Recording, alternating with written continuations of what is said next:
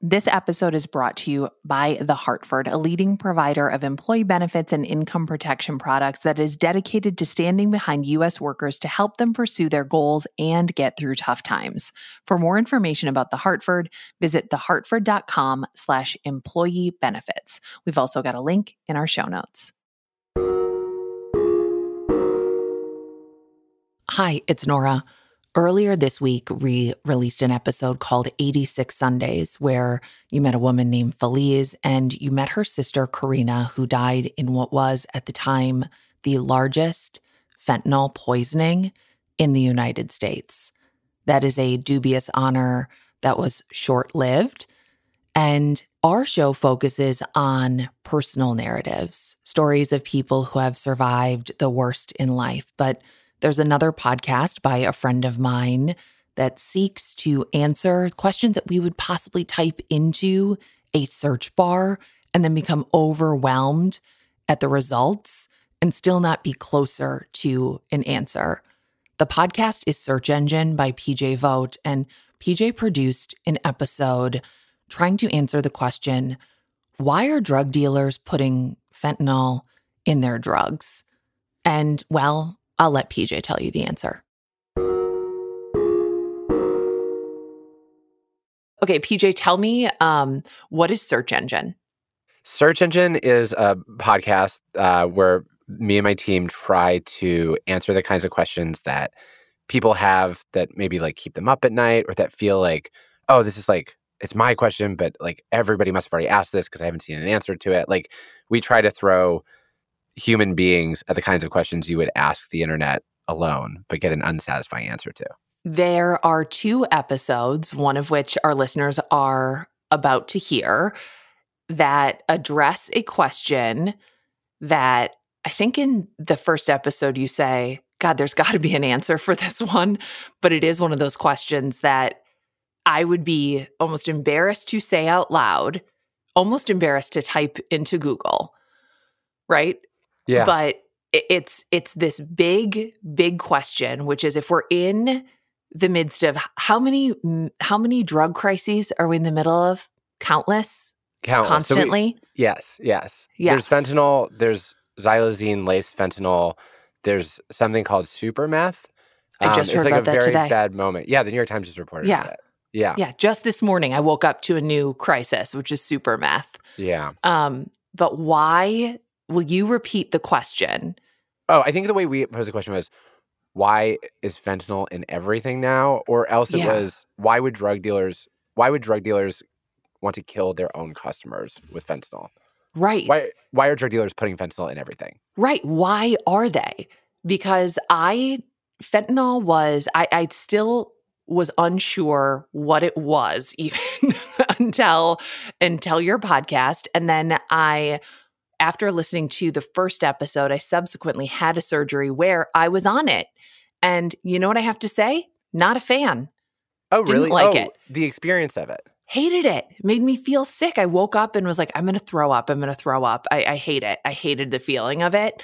Um, the person you interviewed described it as a soulless high.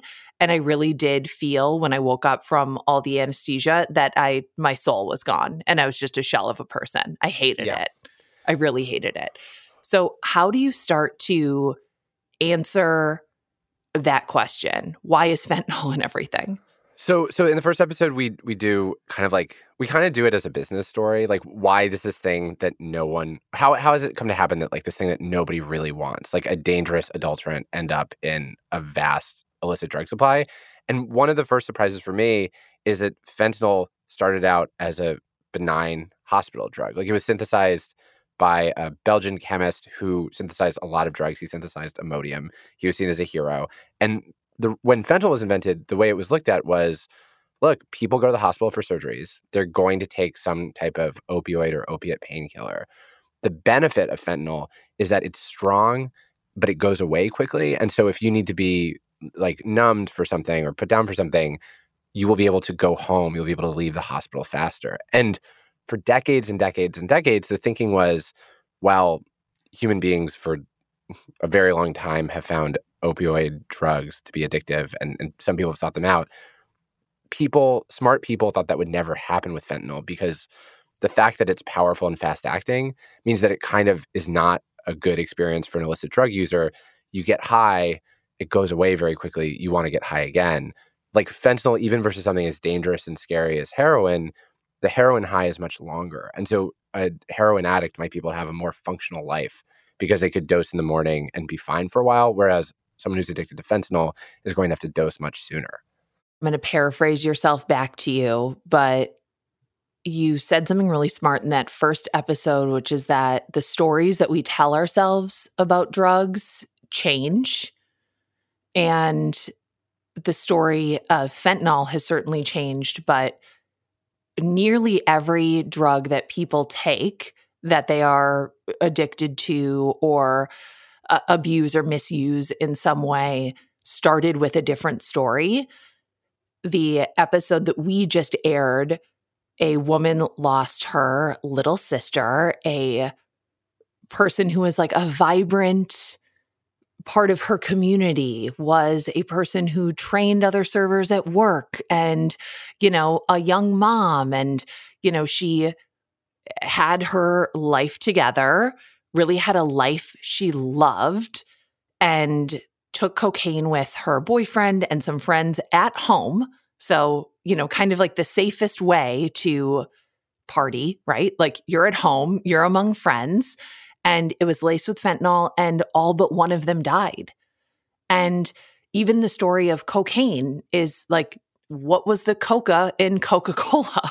Right, right. Like, and, and even more recently, you know, I think like everybody, every adult makes their own decisions about like what drugs to take and put in their body. And that's like illicit drugs, that's not illicit drugs. Mm-hmm. But you grow up in a context where, like, in the suburb that I'm from, there were kids, like, as we were going to college, who were experimenting with cocaine. There were not a lot of kids who were experimenting with heroin. Like, heroin was a big, scary, hard drug. Cocaine was like a scary drug, but people had just sort of in the, in the sort of grapevine description of how risky something was that was what it, the decision that had been made and i think one of the things that's scary and strange about fentanyl is because it gets adulterated into a lot of drugs that you wouldn't expect it to be in it's like the stories that we've heard or that we tell about how risky something is can become outdated very quickly and it's really hard for anyone to know what to do because if you're participating in an illicit market there's no regulation there's no buyer protection and like it's not like I don't mean to suggest that this sort of thing happens all the time everywhere, but it happens enough and it's awful enough when it happens that I think it's like really confusing for people to know what to do. If it hasn't happened to somebody that you know, um, you just might not know that that's how they died. Um, but it certainly happened to somebody who knows somebody that you know. You definitely know somebody who knows somebody who has lost somebody this way is what I'm trying to say. Yeah, that has been I mean, here in Brooklyn that's been my experience. Like a lot of people there's a lot of secondhand stories, not like third hand, but secondhand stories about it happening when people die of drug overdoses. You don't always know that they've died of a drug overdose. You don't always know what drugs they took or if they knew, but the stories of this happening are definitely circulating. What else did you learn about uh, how fentanyl got into everything? Because it does feel like it's everywhere. So, one of the surprising things we learned is that unlike sort of most goods that become popular, and I know it's weird to describe fentanyl as a good, but we were really trying to think of this as a business story. It didn't become popular because people wanted to take it. Like drug users were not asking for a more dangerous, worse high version of heroin. It happened because dealers wanted to cut their product with something cheaper. And one of the big moments that made this happen was actually like I think a lot of people are familiar with the story of Oxycontin and how many Americans became addicted to opioids because of it. But actually, at the moment that the US government finally stepped in and started to regulate Oxy prescriptions, what that accidentally did is it took a bunch of people who had now become addicted and it cut them off from their supply. And so when those people got cut off from their supply, they went to the black market, they went to the illicit market and they started trying to buy heroin there were enough Americans trying to buy heroin that there was not enough heroin to sell to them. And so now the dealers had this strong incentive to start cutting heroin with fentanyl. But once they started doing that, fentanyl is cheaper. It can be synthesized like more easily in smaller labs. It's harder to detect.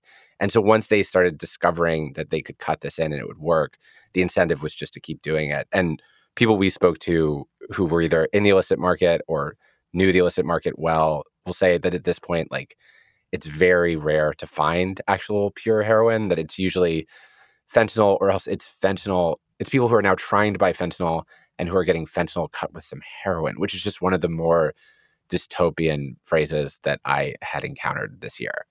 Oh, it feels like everything is at this vortex of various failures of our US healthcare system. And to me, it feels like a part of that is that all of these drug companies are publicly traded. All of our health insurance companies are publicly traded. Our healthcare systems are a part of the public market. And I don't think that you can serve two masters. I don't think that you can put people and their care at the center of what you are doing while also trying to maximize shareholder value. I think those things are diametrically opposed. Yeah, I think like I think there can be a ruthlessness in American capitalism. Obviously, I'm not like the first person to notice this. But what's weird in the story of fentanyl is that you see that ruthlessness in the le- like legit daytime world where you see, you know, companies like Purdue Pharma bearing a lot of information that their that their product wasn't safe and like letting a lot of people become addicted and die because there's a profit motive. Um, and then you see that same behavior being mirrored in the underground market where you have unscrupulous dealers who are already selling their users like dangerous drugs, but who then are lying about which dangerous drugs they're selling and giving something people that's worse. And it's sort of like, I don't know, it's really scary and it's really sad. And it's hard. There's certain ideas or problems in American life that are so awful. You just, you see, you see something happen and you just wish the bell could be unrung. You wish it could be uninvented. And fentanyl is just one of those things. It's like a really, once it exists, a lot of our ideas about how to stop a dangerous drug from spreading, which were never very good ideas to begin with. Like we've always struggled with this, but fentanyl really eludes them. And like the argument about what to do about this epidemic, like I see a lot of people talking past each other. I have not seen that many amazing, effective ideas. I've seen some theories, but it's very hard. Did working on these two episodes make you feel more hopeful or more hopeless? Mm. Not more hopeful. Um, it made me feel like I really wanted to make sure my friends knew about drug testing and my friends knew to buy fentanyl strips. And I'm happy that the actual technology behind fentanyl strips has gotten a lot better. There's an organization called Dance Safe that you can go to. You can buy strips, you can put them in illicit drugs and and try to find out what is actually in the thing that you have. I think what's hard without getting like into like or maybe briefly dipping into like some drug war politics mm. is that like we've kind of had two ideas about drugs.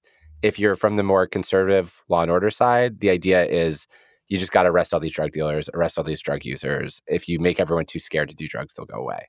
It hasn't worked that well historically, but particularly with fentanyl, the problem is if you bust a big heroin dealer, if, if you knock out heroin, which is more expensive to cultivate, requires more land, you create the incentive for more fentanyl. Fentanyl is made in small labs, often but not always in China. It's sent, it's, it's like a very small product, so it's easy mm-hmm. to smuggle in.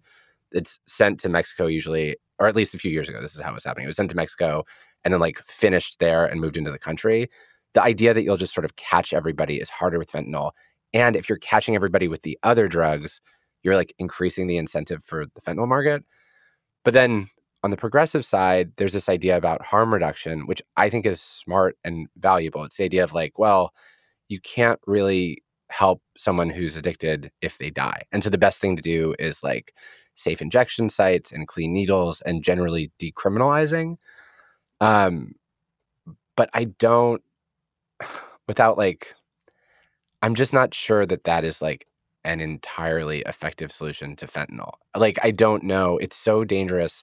It's so corrosive in the places where it really spreads. The idea of criminalizing addiction, I don't really support, but like, if those are the two sides we've had in the drug war, it kind of feels like fentanyl is going to need a more a new kind of solution and i just don't know what that solution is and that's really scary Yeah, especially because all of these things are so interconnected. And if you're looking at systems, people exist within systems, like big ones, you know, like eh, whatever, you know, city and state and community, you know, uh, safety nets exist or don't, their families, their own personal situations, and everyone is themselves almost kind of an unknowable equation, too, which makes all of these things eh, very complicated. There's also this sort of um, morality side to things that definitely exists in the US, like our sort of just very reflexive puritanical instincts to say like well doing drugs is bad right so like don't do them when you know again what do you classify as a drug because cocaine used to be a medicine and even medicines that you took for a long time that I've taken are could be a medicine or could be a party drug could be yeah. any of them America has like conflicted attitudes towards a lot of things that we both um, judge and enjoy. I find I find the line between like this is a medicine and this is a drug to be one of the more flimsy and confusing distinctions we draw with you know with a drug like amphetamine if you get it from a prescriber you would call it a medicine if you buy it on the street you would call it speed oftentimes it's either the same compound or a very similar compound with opioids or opiates. Like opiates is when it's like from a poppy seed in the wild. Opioid is when it's synthesized in a lab. But like the the Sacklers who are making oxy looked down on people who were addicted to it as like street addicts. But the thing they were selling, the chemical compound, was very similar to morphine. It was very similar to heroin. Like the we don't know whether it's okay to take drugs or not, but we often want to. And so a lot of times the way we deal with that is to kind of label the things other people do drugs and the things we do medicines or to say if i got this from a doctor it's a medicine if i got this from the street it's a drug and i'm not saying that that heuristic's never right it's just that following that heuristic has gotten some people to take more dangerous compounds than they should have while not having sympathy or compassion for people who are actually making very similar choices to them but just in a different context i just think it's hard like i don't have answers and part of what I don't want to say I like about the fentanyl story because like the story of fentanyl in America is a deeply tragic one. But what I appreciate about it and the reason I'm drawn to trying to understand it is because it is so complicated and it requires you to hold competing ideas in your head at the same time. And while you see a little bit of people simplifying it, there are Republicans who are like, we should bomb Mexico and that'll take care of this. Um, for the most part, I actually find that a lot of the people who talk about this problem respect its complexity. Yeah. Yeah. And I do think as time goes on too, it's inevitable it, it feels inevitable that more and more people are going to feel this impact and this does feel different than I mean, maybe it's just like a function of getting older, but this feels different than a lot of various panics that I've lived through as a child of, you know, the 80s and 90s when we were terrified that somebody was going to put a razor blade in our apple or you know, as I got older, you know, we we went to Dare. Our Dare officer PJ brought drugs to our classroom. And like I fact checked this with my friends. I was like, did I make this up or did he pass them around and describe what they would do? And they were like, no, he passed them around. Passed around a bag of weed, passed around a bag of cocaine, who knows if it was. And he was like, cocaine will make you feel like you can do anything, but it'll also ruin your life. And I always remembered that too. I was like, well, it will make me feel like I can do anything, but it will ruin my life. And, you know, of all the things that we were warned against, you know, I don't know. It's like, I think we also do have this sort of, you know, sliding scale of what is moral and what is okay. And you can see that with drinking. You can see it with speed slash Adderall. You can see it with Coke. Well, I, I mean, uh, what I find interesting about what you're saying is like one of the things I see and how people react to stories about fentanyl. So there is hysteria around fentanyl. There are there's all these there's these stories that regularly go viral of police officers who will bust somebody for fentanyl and they'll say that just contact with the drug through their skin has given them an overdose, which is not that's not how the drug works. It's not possible. What they're actually having probably is a panic attack. And so those stories will get broadcast. And then more progressive minded drug people will be like, look, look, it's a moral panic.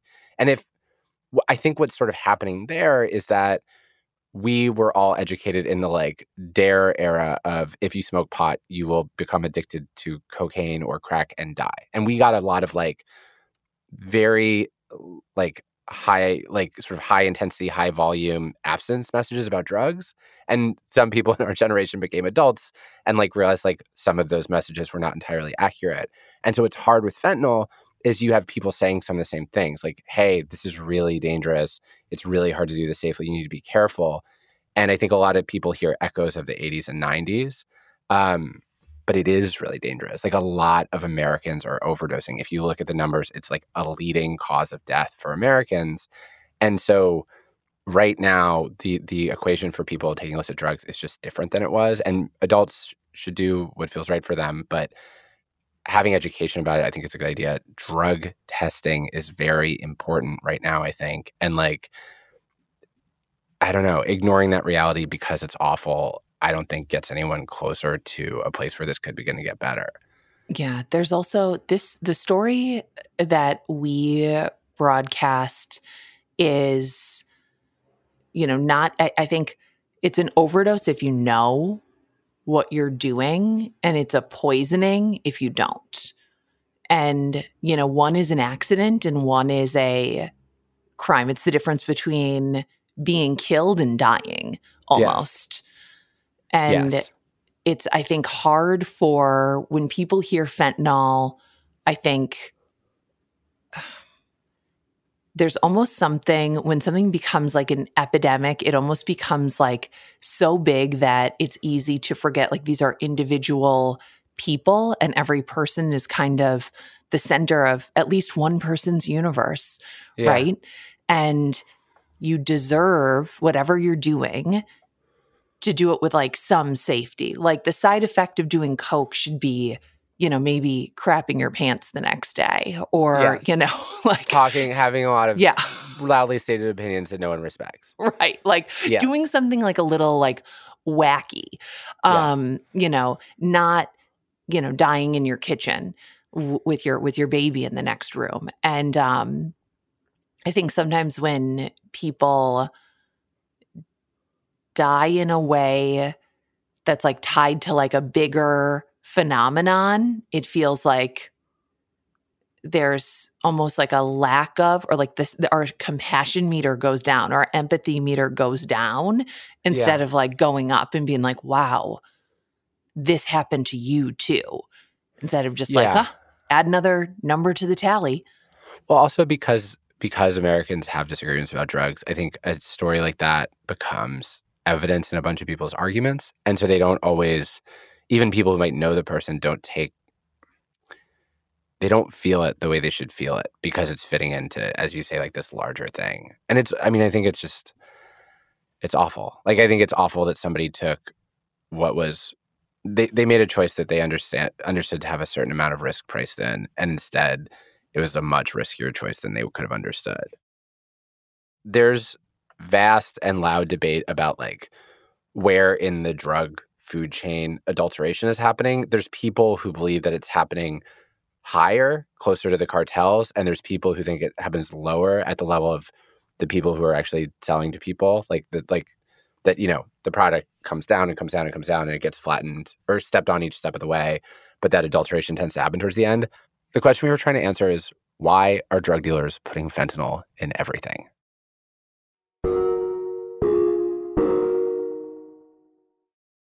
Hi, I'm PJ Vogt. This is Search Engine. This week on the show, part two of us tackling what we thought might be a basic question about fentanyl.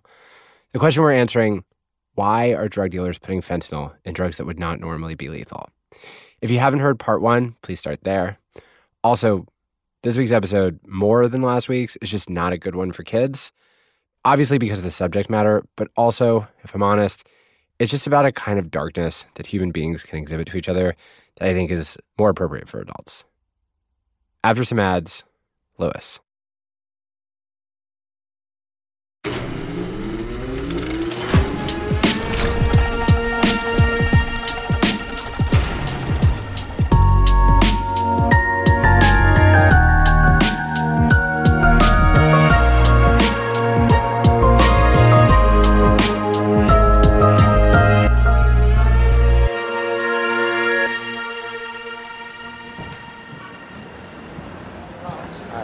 Luis. In March, I went to visit a rehab in East Harlem. There, would you sign in, please? Yeah. Sign this guy. This place, it's called Odyssey House. Walking in, we pass a letterboard with a message in all caps. You must be willing to get rid of the life you planned so you can live the life you have. The people here are trying to get sober from drugs or alcohol. Some of the people here are coming here from prison. We'd spoken to a woman who helps run Odyssey House, and she'd arranged to put us in touch with a few people in the program. She led us downstairs into a small conference room with art on the walls painted by residents. And then one of those residents walked in, the man we'd spend the morning with. Hi, good morning. Hey, good morning. Hi, PJ. PJ, what's up, PJ? Okay, let me just get a level. Um, can I just ask you? This is just so I can get volume levels right. Can I ask you what you had for breakfast this morning? I had a banana and orange juice. I'm working on my diet right now. Um, okay, that sounds pretty good to me. Pretty good. Um, can you tell me uh, your name and how old you are? My name is Luis. I'm 50 years old. Luis, a short Latino man with a shaved head. He looked young for 50. I actually talked to a few people before finding Luis some drug dealers, some drug users, people who had theories about why fentanyl was showing up in the rest of the drug supply. They said things like it might be an accident, people cutting one drug with another added fentanyl by mistake. Or another dealer told me he thought greedy street level dealers were throwing it in there to cover up bad product they'd received. But nobody was sure because none of them had actually touched fentanyl themselves. Luis was different. He'd used fentanyl, he'd sold fentanyl, and the story of his life, his career in drugs, it helped me understand the logic of the world that was creating this problem. And uh, you're you're sober now. You were a drug user before. Yes, I'm seven months and two weeks clean today. And when you use drugs, did you sell drugs or did you sell drugs separately? In the beginning of my career, I started off selling drugs. I was using marijuana. I drank a little bit, and um, by the age of fourteen, I was sniffing cocaine. Got it. And what were you when when did you start selling? When I started selling drugs, I was selling crack cocaine, a little bit of heroin, but crack cocaine. And how old were you? I was 13. I was 13 years old. My mother was an addict. So when my mother and my father broke up, which he was also an addict, um, we were homeless. So I helped my mother out and helped myself out. I'd sell drugs. My mother would sell illegal numbers. So she would um, get her money for her addiction. And, And when you say sold numbers, it was like the sort of underground lottery. yeah, the illegal lottery. And um, I sold drugs so that she didn't have to do worse things for her addiction. And so we can eat and have a place to stay. And this is like, um, I'm just, I'm just trying to like place this in time. Like what It was they in 1985. got it. and crack was just beginning to become a a problem that nobody saw how big it was going to become. I need to tell you about what Luis's neighborhood was like before crack arrived. His story just doesn't make sense otherwise. Starting in the late 70s, a series of fires tore through the South Bronx, most of them arson. 80% of all housing was lost. People compared what was left to European cities after World War II. Nowhere urban decay and blight more apparent than in the South Bronx. The home of Ladder 33 and Engine 75 of the 19th Battalion. This clip is from a 1979 local news report called Hell on Earth. It's actually hosted by John Johnson, the famous black documentary producer. As he narrates, they show footage of what looks like entire city blocks swallowed up in flames, firemen rushing into the chaos. This is the busiest firehouse in the world. During 1977 and 78, the men of Ladder 33. When I was born and growing up, the Bronx was burning down still. My neighborhood was one building. So we had projects to the left of us, we had projects to the right of us. but everything around my building was a junkyard. Nearly half a million people were displaced from the South Bronx in this period. In Luis's neighborhood, one unlikely force of stability was actually the drug dealers. Luis says that the old school heroin dealers, they belonged to local crews, not the citywide gangs that would dominate later. Which meant that before crack, dealers more often lived in the neighborhoods they sold in. Luis says despite what their job was and what it did to their neighborhoods, these heroin dealers operated under a code, their version of civic responsibility. So they try to give back, like you had the old gangsters in the neighborhood buying school supplies. Yeah. Entire buildings were getting free turkeys, free turkeys for Thanksgiving. Like I remember that. Like I used to get that. Um, if the kids needed stuff for for school, sneakers, t-shirts, whatever. You know the big thing about selling drugs when I was selling drugs, the neighborhood had to look like it wasn't going on. The old ladies had to be able to sit in front of the building. The kids had to be able to play because once that stopped, now your neighborhood became hot with the police. So if the cops can't drive by and see that the girls playing double dutch, the, the, the kids playing catch in the street, once that stops, they know your neighborhood is no good. Now they're gonna harass you. So the old dealers passed that down. Like I was selling drugs, I was making pretty good money before the addiction got the best of me. And I was still going to the store for the old ladies in the building. I was still carrying grocery bags because that's what you did in your neighborhood, you know. I was doing it when I was a little boy, so I didn't stop when I became an older man. Because you know these these were my mother's friends and stuff like that, so that didn't stop. I didn't smoke a cigarette in front of my building until I was eighteen, and I shot somebody when I was thirteen. That's insane. Listen, um, when you get a chance, look up 1993, the South Bronx Massacre, Valentine's Day. Tonight, police are trying to crack the case of a Bronx massacre where six people were found shot to death, execution style, in an apartment on Prospect Avenue.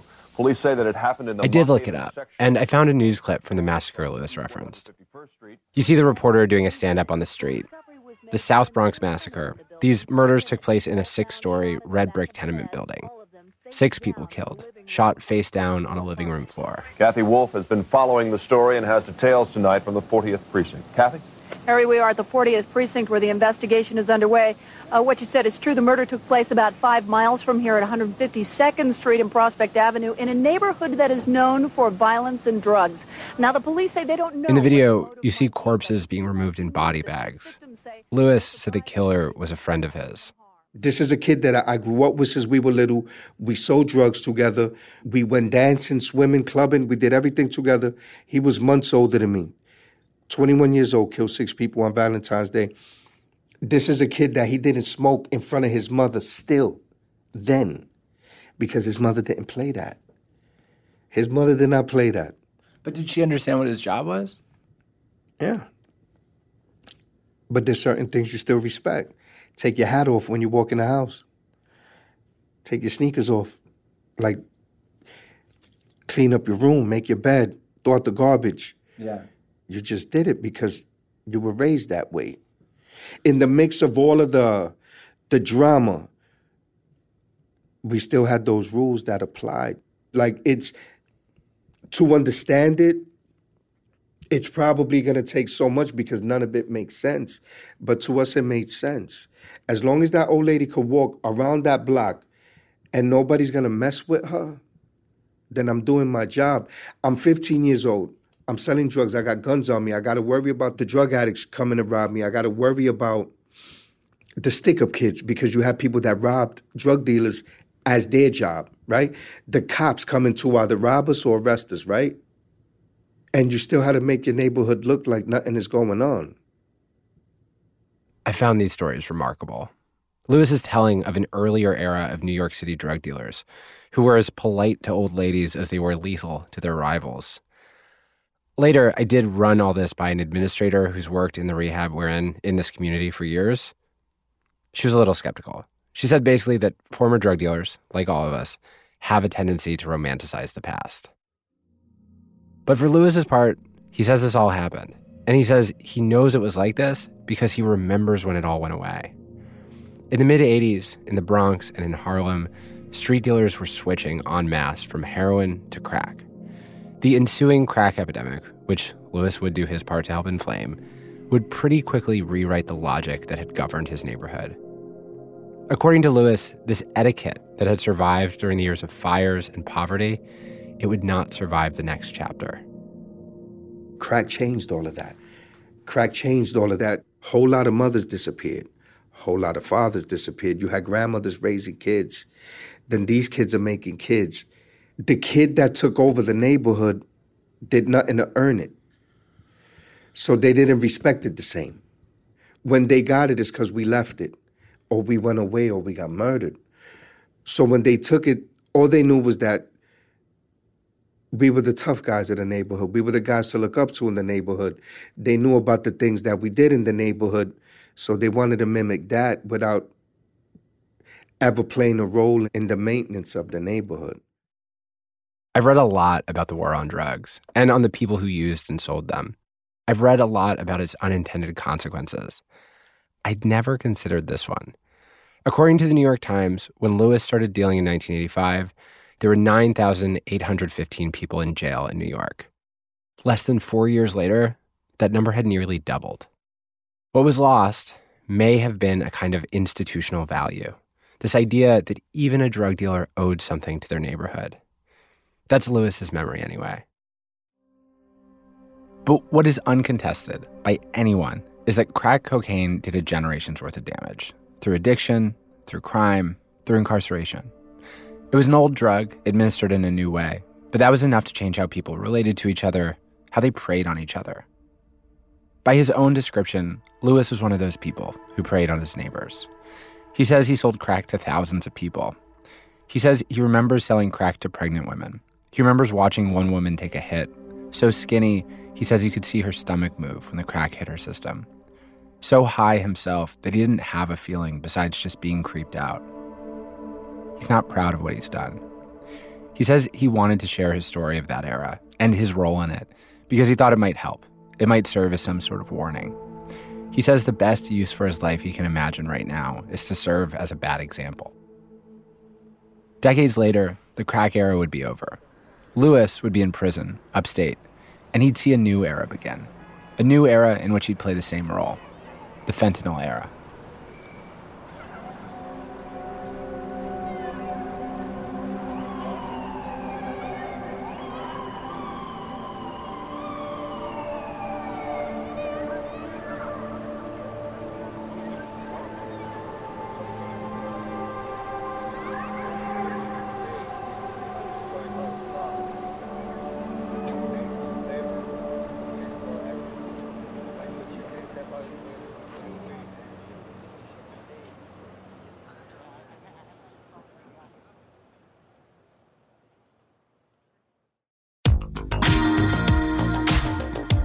Everyone. I have a podcast suggestion for you. If you like the sound of two women talking, which is my favorite sound, it's called Listening to the Forever 35 podcast. Am I still 35? No, but I was when the show started six years ago. There are six years of episodes.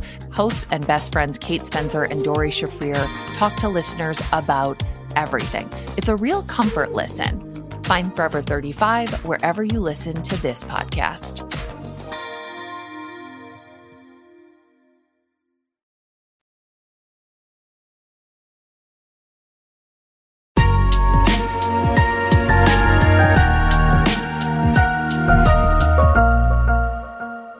Welcome back to the show.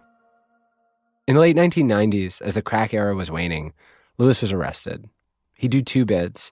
In 2015, he'd be in prison in Buffalo, New York, where he'd get a front row seat to the beginning of a new era. Can you tell me, do you remember when you first started hearing about fentanyl as a drug? When I first started hearing about fentanyl as a drug, I was in prison. I was in prison, and a lot of people were coming through for the indictments that were happening in upstate New York in the Buffalo area. There were a lot of deaths happening up in the Buffalo area for the fentanyl. So the feds were hitting these drug groups up in Buffalo, New York. I happened to be with some of them that had already caught state charges, and it was making its way to the prisons through these connections. So Luis was introduced to fentanyl by this new class of drug dealers who had ended up in prison because they'd sold fentanyl laced heroin. Local prosecutors were triumphant that these guys had been locked up, but now that they'd been incarcerated, it also meant they could now educate people in Luis's generation of drug dealers about their new product that was doing so well on the street. One of the drug war's many ironies is that drugs are very easy to come by in prison. Smuggled in via the guards, smuggled in via inmates.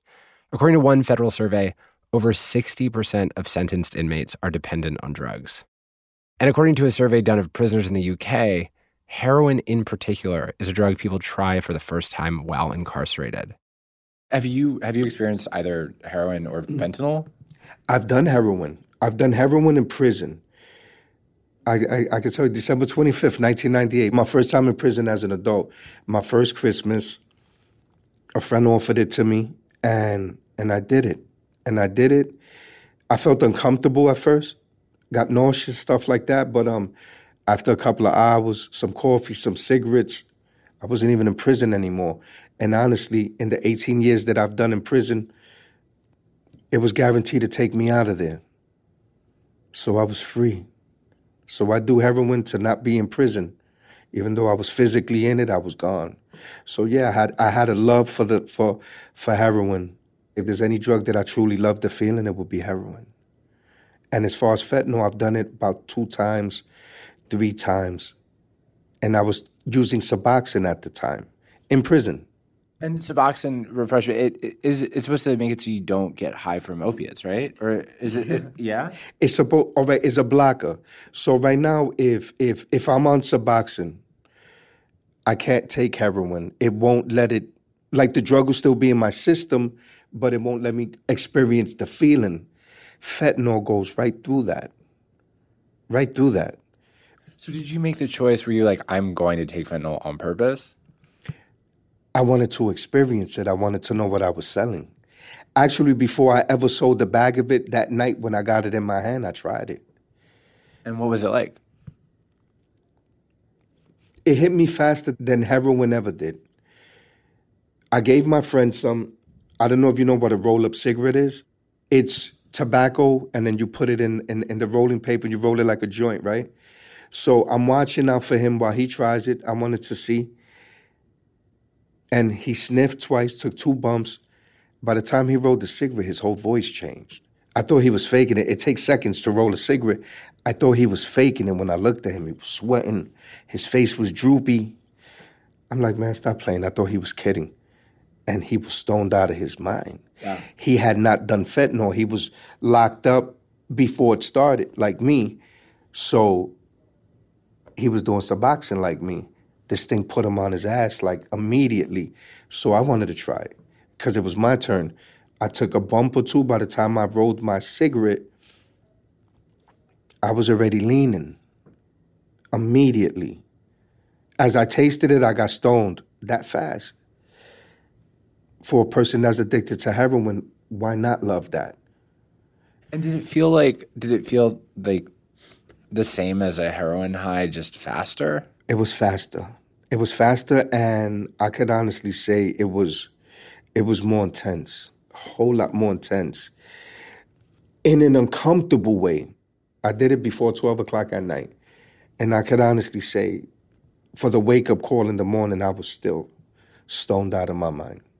That whole day was uncomfortable until it came down, and then it felt good.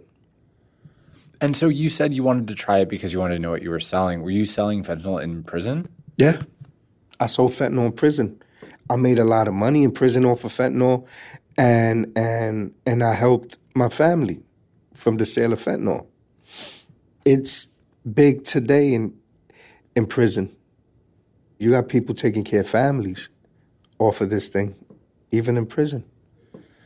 You first hear about it in prison. It's like a new thing. Mm-hmm. Were you like were you scared of it? Like I think like what was your what was your feeling about the drug besides that it was new? I guess at, at that point it was worrisome because you always think, you know, who, who am I going to know that's going to die from that? My whole neighborhood in the Bronx was flooded with drugs. I have a daughter who lives upstate. That area is flooded with the drug, and Buffalo's like right down the street. So when I was selling it, it kind of freaked me out. That same fentanyl laced heroin was killing people in the street. I think at that point you got the people that don't care and they're gonna give it to you as strong as they can get it. To the point right now where maybe a year ago, they were cutting the fentanyl with the heroin instead of the other way around.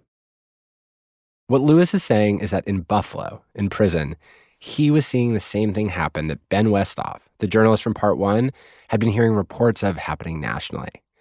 People who had been addicted to heroin had gotten addicted to fentanyl laced heroin and then addicted to just fentanyl. At first, they were using the fentanyl to boost up the heroin. Yeah. Then it became where they were cutting the fentanyl with heroin because the heroin wasn't as potent.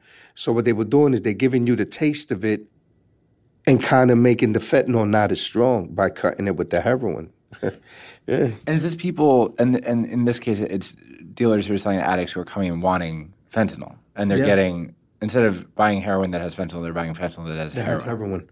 Yeah, right now, right now, what's happening in the street is they sell straight fentanyl now.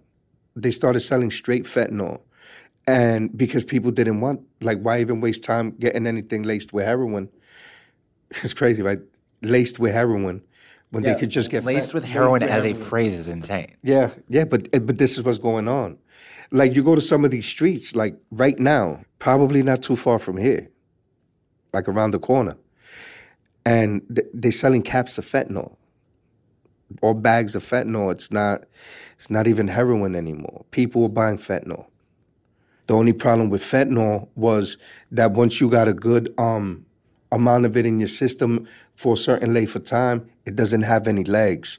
So where I could shoot up a bag of dope and be okay for like an hour or two, fentanyl is gonna take me higher faster, but it's gone in 15 minutes. That's why the fentanyl addicts are chasing it so much more because you gotta use more to keep that feeling. Very few of the things that other human beings do in life are actually senseless. What can look insane or evil or random is often someone following the rules of a world that are just different than yours. Luis learned one set of rules growing up as a 13 year old crack dealer in the South Bronx protect your turf with violence, sell to junkies, never smoke a cigarette in front of an old lady. Later, as a user himself, he learned a new set of rules pursue the greatest high. The more you've lost, the less you have to lose. Luis was telling me things that I'd already heard Ben Westhoff say, facts that had been reported, but those facts hadn't made sense divorced from the world that had created them. Now they did. Heroin users avoided fentanyl at first because they'd heard it was deadly, but the ones who survived had pursued fentanyl because it offered a stronger high.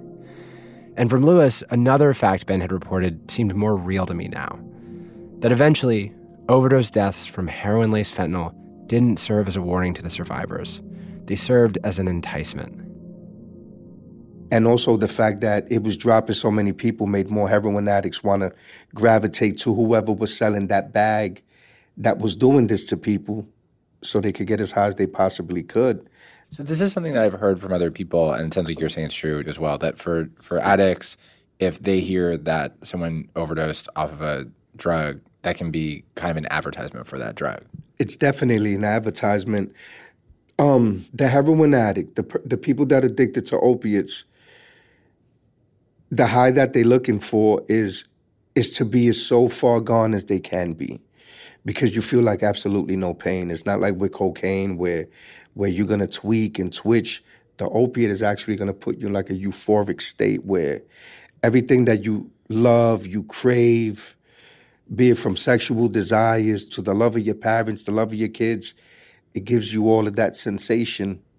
And if they see people are passing out from it, they know those people have gone to the highest peak and they want to go there.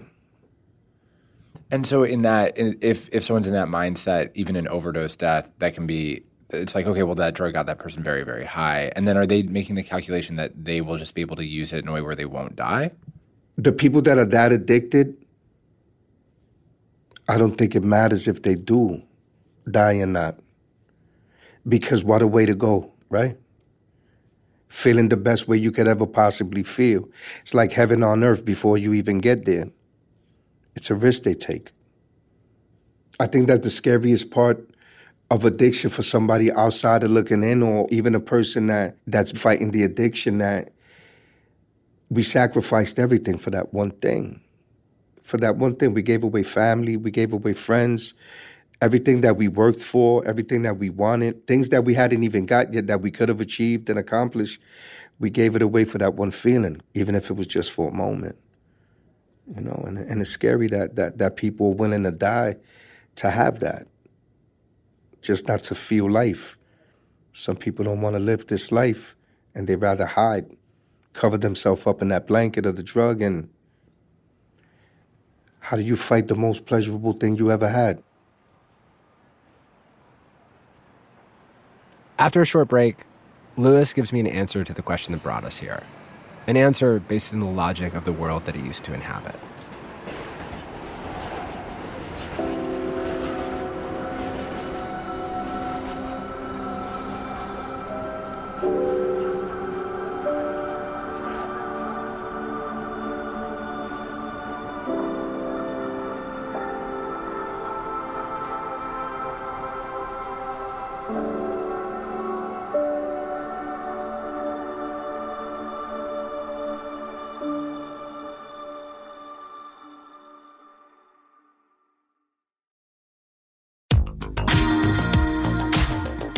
Hi, everyone. I have a podcast suggestion for you. If you like the sound of two women talking, which is my favorite sound, it's called Listening to the Forever 35 podcast. Am I still 35? No, but I was when the show started six years ago. There are six years of episodes. Hosts and best friends Kate Spencer and Doree Shafrir talk to listeners about everything. It's a real comfort listen. Find Forever 35 wherever you listen to this podcast.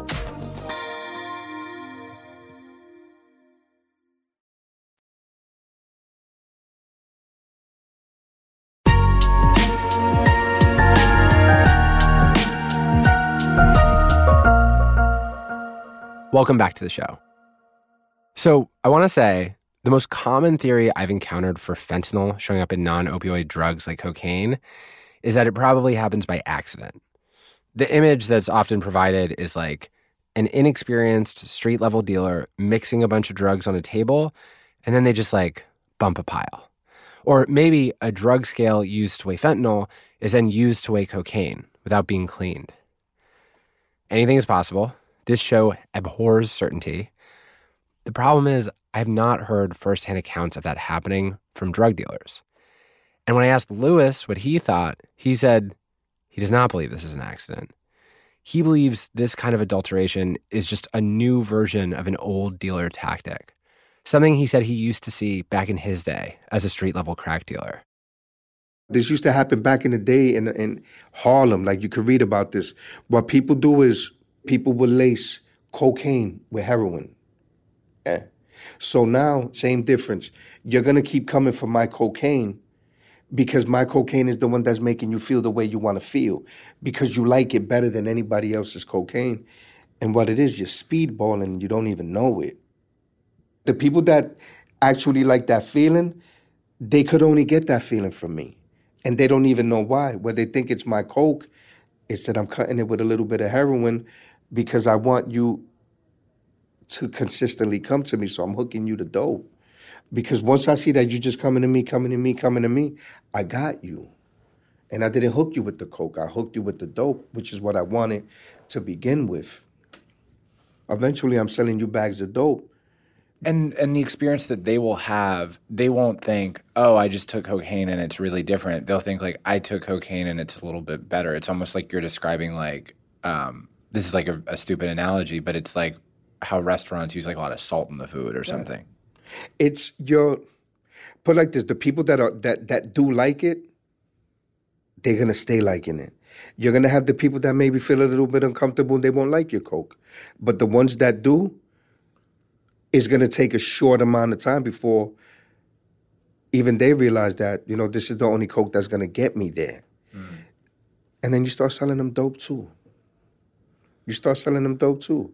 Some of them are gonna say no for a long time. But then, you know, some of them are not. I found an article from 1989 describing the same phenomenon that Luis is talking about. It's from this piece by an LA Times reporter in New York, filing from the front lines of the crack epidemic. The piece is called Smokable Cocaine Heroin Mixture Seen as Spreading Lethal Addiction. The reporter describes this new innovation among drug dealers. They're selling users product they claim is crack that's been secretly dusted with heroin. The reporter interviews Robert, a 24 year old in a New York rehab center, not very different from the one we're in now. It's just decades in the past. According to the piece, quote, You're going to love this, Robert said a dealer told him when he gave him an ordinary looking rock, not telling him about the heroin in it. End quote. Robert did love it. The reporter talks to a different crack cocaine user named Warner. The piece describes how good this new combination of upper and downer feels to Warner. Quote, Normally, the high disappears after a few minutes, and then he feels awful. Not this time. This rock tasted like medicine, like dope, like heroin. Instead of crashing, Warner found himself enjoying a gentle descent, sort of like a parachute. End quote. This story, combined with Luis's, they help answer a question that had really confused me. Why on earth would a dealer use an opiate as an adulterant in a non opiate drug?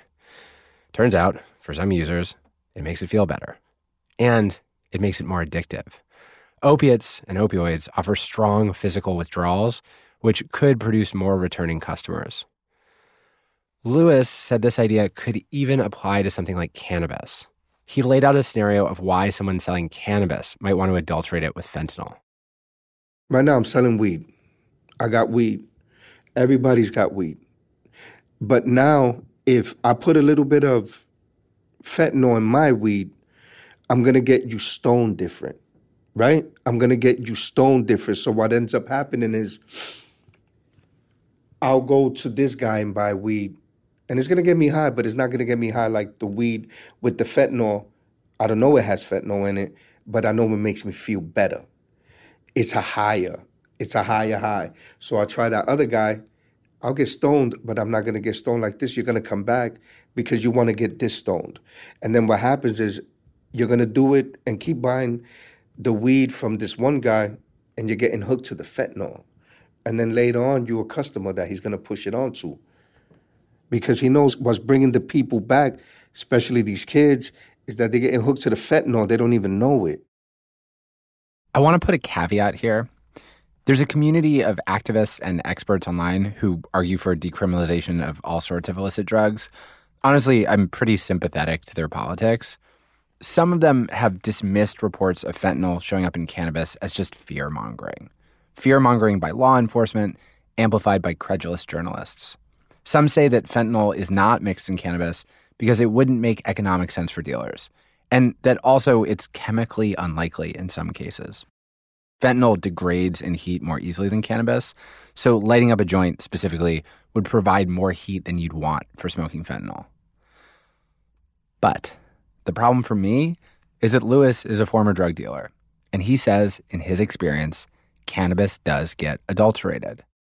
Two other patients we spoke to at the rehab said the same thing that dealers are putting fentanyl in cannabis because they want to trick people into using a version of their preferred drug that offers opiate style withdrawal and opiate style addiction. I do not want to suggest that cannabis is a drug that people should generally be afraid of. Cannabis, compared to a lot of other drugs, is pretty safe. It might make you appreciate jam bands more. But to say categorically that fentanyl would never appear in cannabis feels reckless to me. Dealers interviewed by the New York Times have talked about spraying cannabis with fentanyl, and we found a couple cases from drugsdata.org where people had asked for their loose cannabis to be tested and it had come back fentanyl positive. That's the context I have. But I did push Luis a bit more here on the logic of a choice like this by a dealer, which I do still find strange. Part of what's surprising me about that is like, I've never taken opiates, I've taken other drugs. I always assumed that if I smoked weed laced with fentanyl, I would notice because fentanyl is such a strong drug.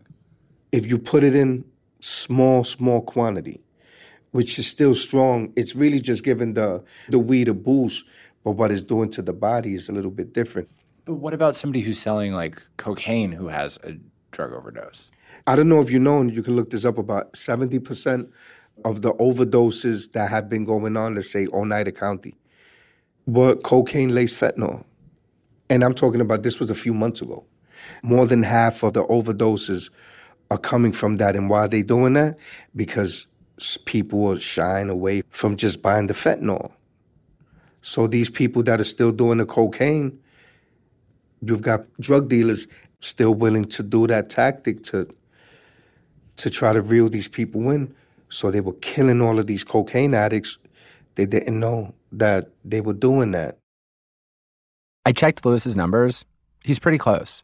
70% of overdose deaths in Oneida County last year involved fentanyl.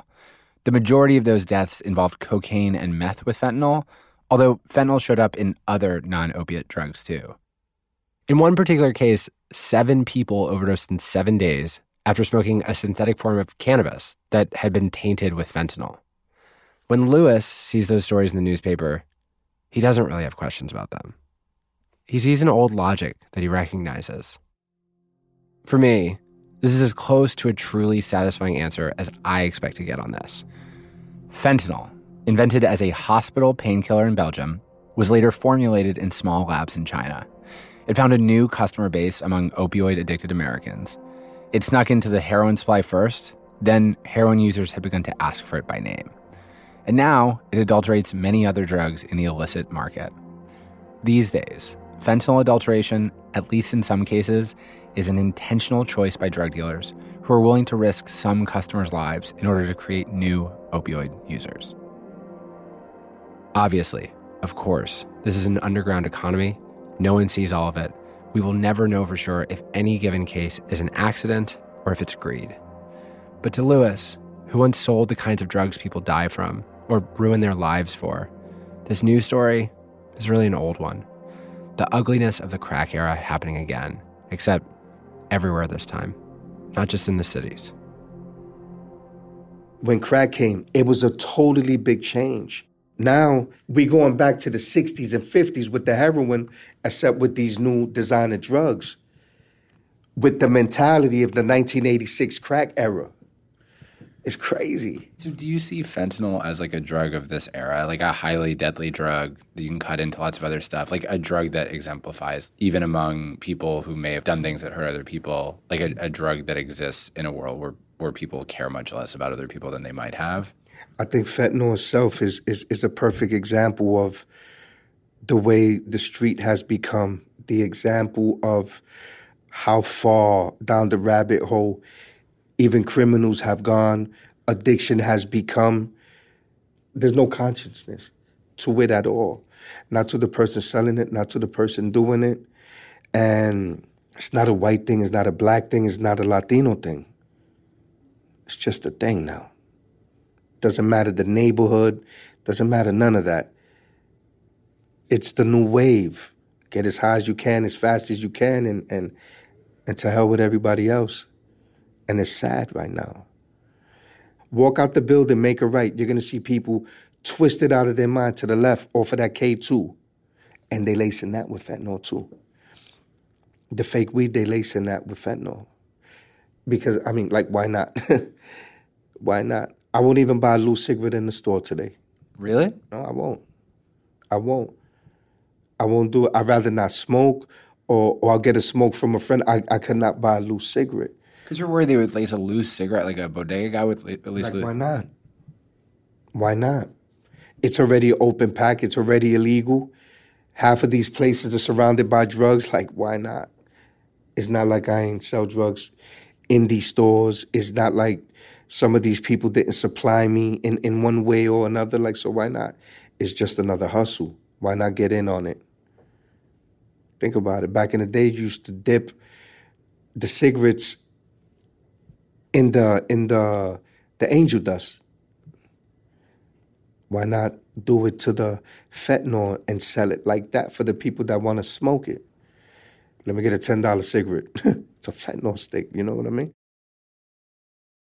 Luis's lifetime as a drug dealer has left him with an outlook of earned paranoia, an understanding that there are people in this world who might poison you to make a buck, and that those people might be hard for any of us to recognize. But to Luis today, what's most important is turning the page. When we met him, it was March. He'd been sober seven months and two weeks.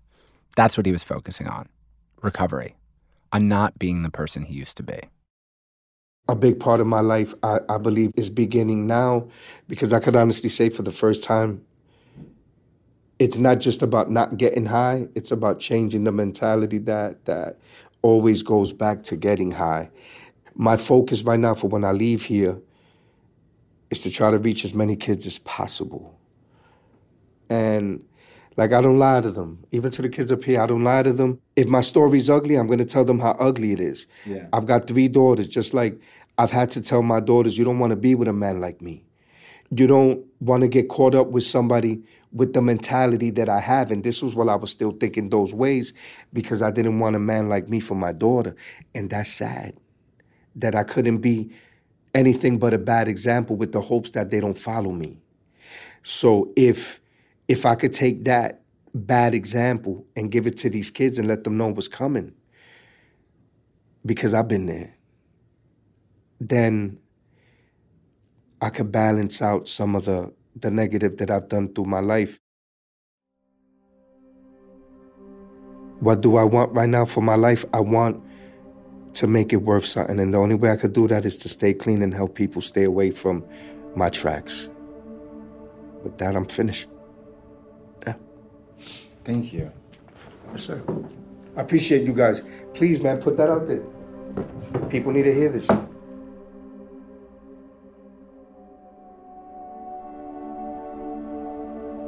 A few months after we talked to Luis, we reached out again to run him through this story prior to publication.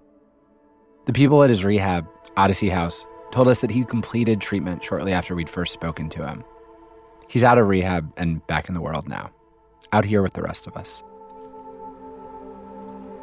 That's our show this week, but stick around after the break for some resources on how to stay safe.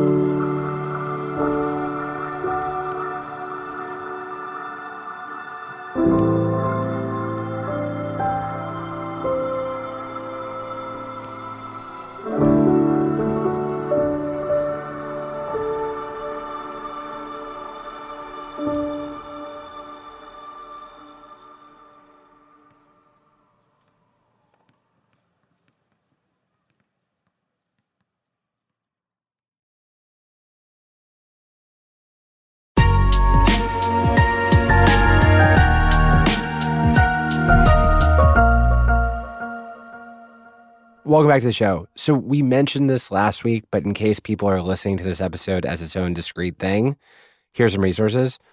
If you use illicit drugs, or if your friends do, you should go to dancesafe.org. You go to their website, you can buy fentanyl test strips. We have put a link to both the site and a video for how to use these strips in our newsletter, but it's very easy. You take a small amount of the substance you want to test, you dilute it in water, you dip the strip, and then you look for a line like a COVID test. The other website we mentioned last week, which I will reiterate, is drugsdata.org. Um, this is like an offshoot of Erowid, if you're familiar with that website. But people send in their illicit drugs, the organization tests them, and then they say what's in the drugs. And what's interesting about this website is you can use it to sort of see what is generally happening in the illicit market, which is usually an ocean of question marks. So, looking today, I see that in Washington, a lot of people are testing MDMA, and it looks like it's actually MDMA. So those are two websites you can check out. Also, Odyssey House, the rehab that connected us to Luis, their website is odysseyhousenyc.org. They do inpatient rehab, medication assisted treatment, harm reduction services, and outpatient services. Their admissions hotline is 866 888 7880. And as always, if you have a question for us, you can leave a comment on the newsletter at pjvogt.com or email me directly at pjvogt85 at gmail.com. We are not publishing an episode next week, but we will be back the week after. As always, you can find our schedule for the year on the About page of our newsletter, pjvogt.com. Search Engine is a presentation of Odyssey and Jigsaw Productions. It was created by me and Shruti Pinamaneni and is produced by Garrett Graham and Noah John. Theme and sound design by Armin Bazarian. Fact checking by Sean Merchant. Our executive producers at Odyssey are Jenna Weiss Berman and Leah Reis Dennis. Thank you to the folks at Jigsaw, Alex Gibney, Rich Perello, and John Schmidt. And thanks to the team at Odyssey JD Crowley, Rob Morandi, Craig Cox, Eric Donnelly, Matt Casey, Casey Klauser, Maura Curran, Josephina Francis, Kurt Courtney, and Hilary Schaff. Our agent is Oren Rosenbaum at UTA. Our social media is by the team at Public Opinion NYC. Special thanks to Isabel, Jay, and Kenny from Odyssey House, and a big thank you to reporter Sarah Maslin-Nir. Her fentanyl reporting is excellent. We will have some links in the newsletter. And also thanks to Zach Siegel. He has a newsletter about the drug war called Substance that's worth checking out. He also has a totally different theory about why fentanyl is adulterated into drugs like cocaine, and you can read about it on his newsletter. Follow and listen to Search Engine with me, PJ Vogt, now for free on the Odyssey app or wherever you get your podcasts. Thank you for listening. We will see you in two weeks.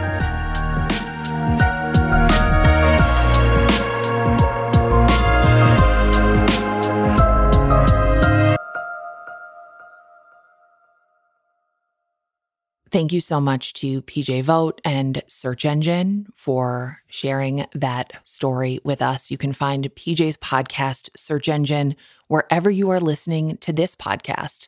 He answers a variety of questions. They are not all as uh, deep, sad, or serious as this one. One of my favorite episodes was called Why Don't We Eat People? It was posed by a four year old. And you know what? I was just glad my child never asked me that. Like, because it, I, I, why don't we eat people? Well, I, you know, it, that, mm, ask PJ is what I would say. The next time your kid asks you a question that you can't answer, direct them to PJ Vogt. I'll give you his personal cell phone number. Just uh, contact me. That's what he wants. He wants to be inundated with unanswerable questions from your children. There is, as always, a lot more to every single topic that we have ever touched on this show. And this is the first time that we've been exploring fentanyl in any way, which seems bananas because we have been doing this for seven years. If you'd like to join the conversation and a community of terribles, we have a Patreon. Um, it is linked in our show description. But if you know how to use Patreon, I bet you can find our Patreon. It is a great way to connect with us, to connect with other listeners, to get bonus content, to find our entire archive organized by topic, and to support this show. It's never been harder to make an independent podcast, quite frankly, and listener support is what is keeping us going. Thank you so much to all of you for being here. Again, to Feliz for sharing her story and her sister with all of us. And if you missed that episode, it's called 86 Sundays and it is in the Terrible Thanks for Asking feed where you are listening to this. Terrible Thanks for Asking is a production of Feelings & Co. Our team is Marcel Malekebu, myself, Claire McInerney, Megan Palmer, Michelle Planton, and Grace Barry. Our theme music is by Joffrey Lamar Wilson.